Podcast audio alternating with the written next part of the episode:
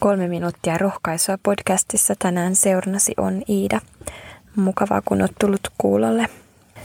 Tänään Jumalan sana haluaa rohkaista sinua Jesajan kirjan luvun 58 jakeilla 7-8.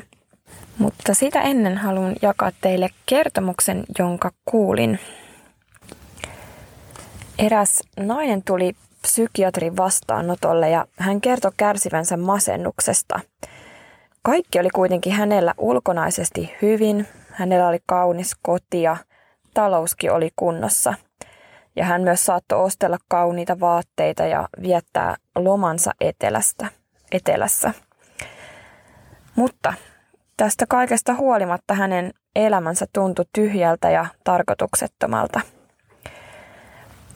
psykiatri, jonka luona tämä nainen oli, kuunteli naisen alakulosta kertomusta. Mutta sitten tämä psykiatri teki yllättävän kysymyksen. Sopisiko tälle naiselle, että hän kutsuisi paikalle vanhan naisen, joka kävi siivoamassa tämän lääkärikeskuksen tiloja? Kun tämä vanha nainen oli saapunut, psykiatri pyysi häntä kertomaan, miten hän oli löytänyt elämänsä tarkoituksen ja onnen. Tämä vanha nainen kertoi, että mieheni kuoli joitain vuosia sitten syöpään. Ja vain muutama kuukautta myöhemmin menetin myös ainoan poikamme auto-onnettomuudessa. Sen jälkeen mulla ei ole ollut enää ketään ja olin aivan yksin. Masennuksen takia en saanut nukuttua enkä syötyä. Ja hymyni sammui ja aloin vältellä ihmisten tapaamista, vanha nainen kertoi. Ja hän jatkoi, mutta eränä päivänä kun palasin töistä, pieni kissan poikanen lähti seuraamaan minua.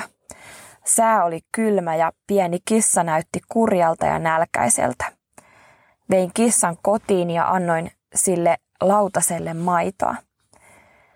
Katselin, miten kissa latki hyvin onnellisena ja tyytyväisenä maitoa. Ja samassa huomasin hymyileväni ensimmäistä kertaa hyvin pitkään aikaan, kertoi tämä vanha nainen. Ja jatkoi. Tuo hetki pysäytti minut. Ajattelin, että jos kissan auttaminen palautti hymyni, niin mikä mahtaisi – mitä mahtaisi tapahtua, jos auttaisin jotain ihmistä. Leivoin saman tien pellillisen piirakoita ja vein ne viereisessä rapussa asuvalle sairaalle naapurille. Ovensa avatessaan naapurini yllättyi ja hän hymyili niin onnellisena, että hänen ilonsa tarttui minuukin. Siitä lähtien olen yrittänyt joka päivä tehdä jotain, millä olen voinut iloisesti yllättää jonkun ihmisen. Heidän näkemisensä onnellisena on tehnyt minutkin onnelliseksi, vanha nainen sanoi hymyillen. Nyt en enää tiedä ketään, joka nukkuisi paremmin tai nauttisi ruuasta ja koko elämästään enemmän kuin minä. Löysin onnellisuuden, kun annoin sen toisille. Ja näin vanha nainen lopetti tämän kertomuksensa. Mitä ajattelet? Itselle nousee tästä mieleen, että tämä vanha nainen oli oivaltanut, että onnellisuus ei tule siitä, että mitä hänellä on, vaan siitä, miten onnelliseksi hän tekee muut. Masennus saa meidät helposti kääntymään sisäänpäin varmaan itse kullakin meillä kokemusta tästä on, ainakin itselläni.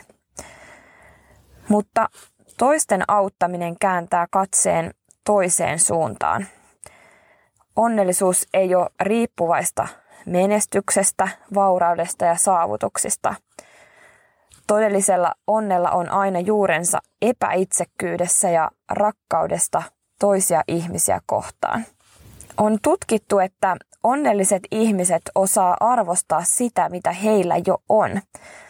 Ja Stanfordin yliopiston onnellisuustutkija ja psykologian tohtori Emma Seppälä on tutkinut, että onnelliset ihmiset osaa arvostaa sitä, mitä heillä jo on.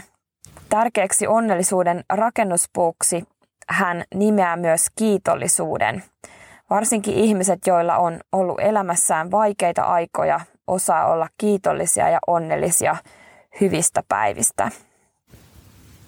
Niinpä tänäänkin meidän on hyvä muistaa, että sodasta ja väkivallasta ja julmuudesta kertovien uutisten keskellä onnellisuus ja kiitollisuus löytyy pienistä arjen asioista. Nukuin viime yön turvallisessa ja lämpimässä paikassa. Herättyäni sain syödä aamiaisen kotonani. Voin aloittaa päiväni ilman pelkoa pommeista tai ammutuksi tulemisesta. Jos hetken mietit, huomaat kiitoksen aiheita löytyvän todella paljon. No entä millaiset asiat sitten karkottaa onnen? Asiatutkineiden laatima lista on tällainen. Eli nämä on niitä onnen karkottajia.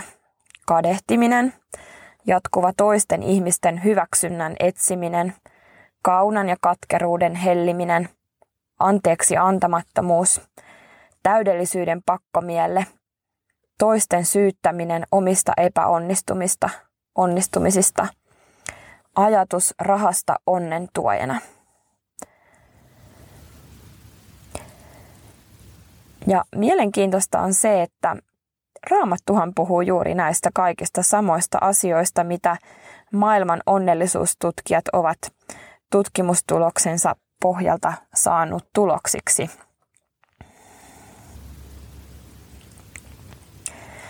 Ja nyt se alussa lupaavani rohkaiseva raamatun kohta Jesajan kirjasta, jossa myöskin puhutaan siitä, että onnellisuus ei tule siitä, mitä meillä jo on, vaan siitä, miten onnelliseksi me voidaan tehdä muut. Eli nostetaan se katse omasta navasta toisiin ihmisiin ja itsemme ulkopuolelle. Jesaja 58, 7-8. Murrat leipää nälkäiselle, avaat kotisi kodittomalle, vaatetat alastoman, kun hänet näet, etkä karttele apua tarvitsevaa veljäsi. Silloin sinun valosi puhkeaa näkyviin kuin aamun koi, ja hetkessä sinun haavasi kasvavat umpeen. Rukoillaan. Jeesus, auta meitä tänään nostamaan meidän katseemme itsemme kurjuudesta ja onnettomuudesta itsemme ulkopuolelle. Kenet Herra voisin tänään tehdä onnelliseksi ja samalla myös itse ilahtua ja kokea onnea. Tule siunaa päivän työt, tekemiset ja kohtaamiset sinun nimessäsi. Aamen.